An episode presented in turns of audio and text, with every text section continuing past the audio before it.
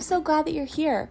Welcome to our beautiful, messy lives, where we'll dive into topics about joy, happiness, and finding beauty in every single day, even when life feels messy, overwhelming, or scary. I know that it is not always easy, but I hope that this offers a little bit of light into your day. Hey, everybody. I know I haven't been on in a little while, and so I wanted to check back in with the world and let you know what is going on in my mind and my life right now. Um, today I want to talk about reentry into life now that some states are beginning to open up a little bit here and there. Um, in Texas, um, some businesses, movie theaters, restaurants are allowed to open 25% capacity. Whether or not all of them will um, is a decision that each business gets to make on their own, but the world is slowly trying to get back into a rhythm. And I also want to talk about energy management um, in relationship to reentry because I've been doing a lot of work and looking at myself and understanding that I personally have been really enjoying this time in quarantine because I don't feel the pressure from friends or family to be doing things 100 miles per hour. I found time to rest and to rejuvenate and do the things that I really love.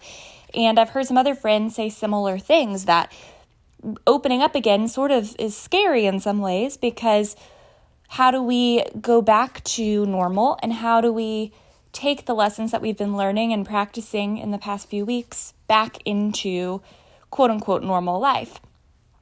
What's sort of nice too, though, is that while things are opening up slowly, we will get time to practice slowly what reentry looks like for each of us. Um, but one of the things that I've been thinking a lot about is just what really matters, right? Prior to the closing, I would go to bars, go to movies, go to um, bookstores almost without even thinking about it because I could and because that was what I wanted to do. But now, now that I've had to think about what I want to do and why and where I'm spending my time, I don't think that I will go back into the same rhythms that I had before. And I'm learning a lot about the ways that I was not cultivating enough space and time for myself and to let myself feel grounded and rooted in who I am. I think that some people are desperate to go back to normal and to get back into the distractions of everyday life um, and the routinized rhythms. But I worry that it is sort of our culture of addiction to being busy, an addiction to wanting instant gratification and um, access to things when and how we want it. And there's a lesson that I think that quarantine has been teaching me about slowing down not needing to act in the moment or react, and really tuning in to listening to yourself and to your body and to your needs.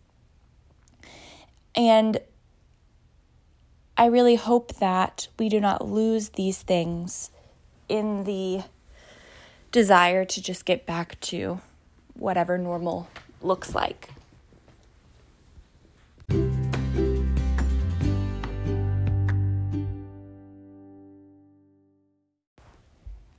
I personally have been listening to a lot of podcasts and um, researching a lot of new groups around managing our lives and our habits and um, energy cultivation. And it's been really life giving to me to be in conversations with um, other people who are thinking about these issues and these fears and these realities that we're facing. And one of the things that I'd kept hearing from Chris Harder, who has his own podcast for Love of Money. Um, he keeps talking about having a September plan because September is kind of when he's predicting that things will be back to some sort of equilibrium in the marketplace. So he's specifically looking at the market, um, and I'm more specifically looking at just general quote unquote normalcy.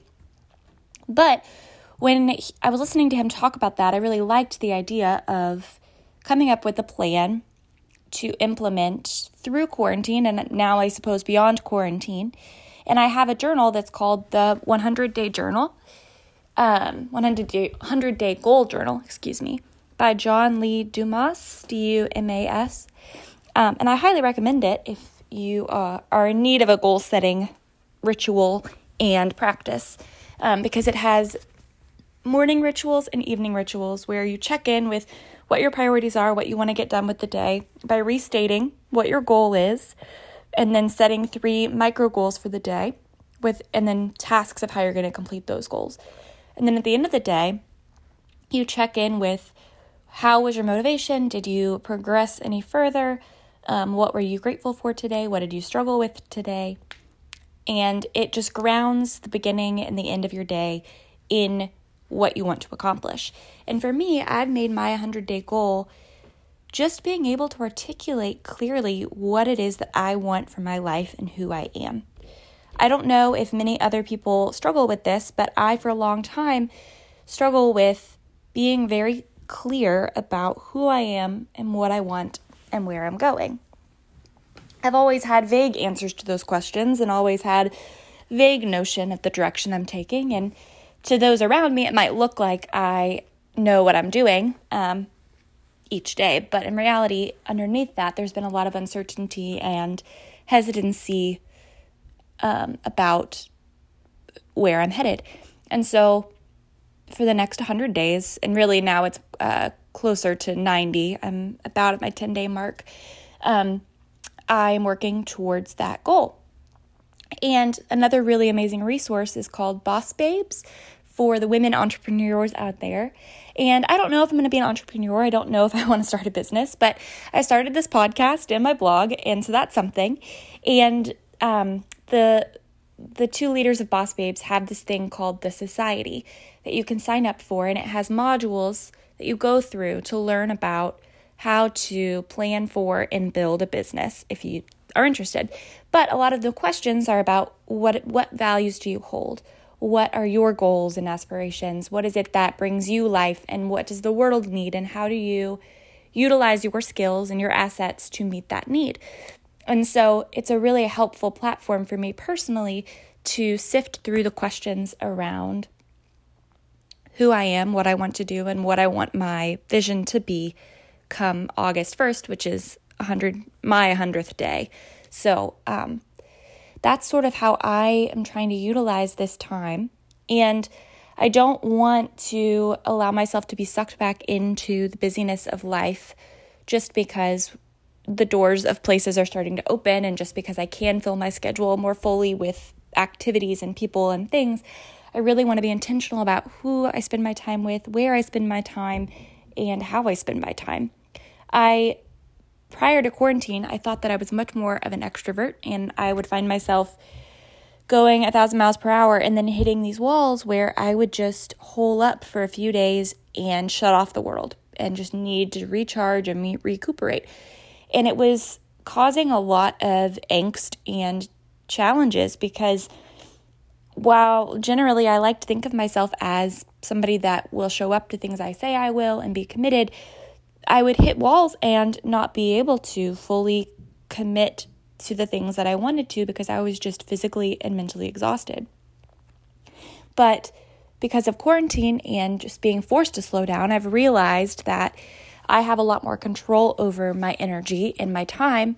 And therefore, I also have control over hitting those walls and getting the things done that I want to and not prioritizing other people's interests or needs above my own and not being pulled into other people's energy and their demands on my time and my abilities.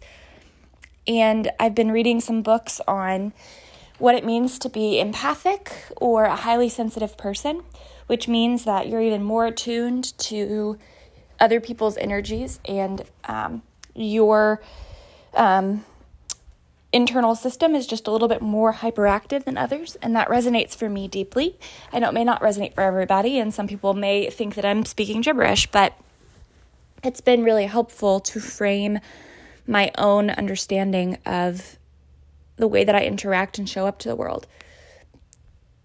So, as things begin to reopen and become more balanced or find an equilibrium of sorts, I want to maintain my equilibrium that I've started to find in quarantine. And really prioritize taking time for myself and for protecting my sacred my sacred energy. Um, so while this particular podcast doesn't have a lot of advice because I'm still learning the advice myself, I hope that maybe it will inspire inspire you if you're listening to dig into looking at, at or questioning your own energy and your own motivations.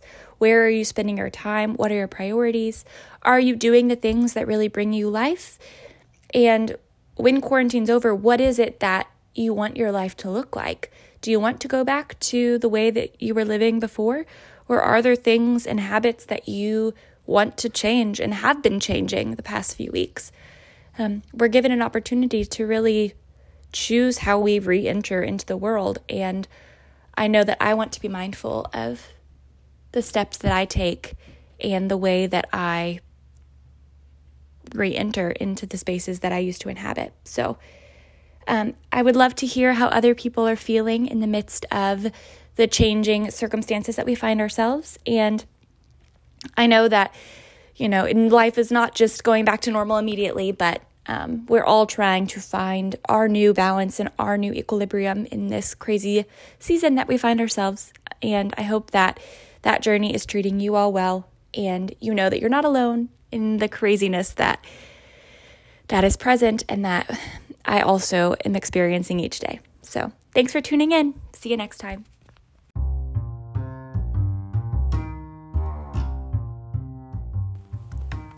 Thank you so much for listening.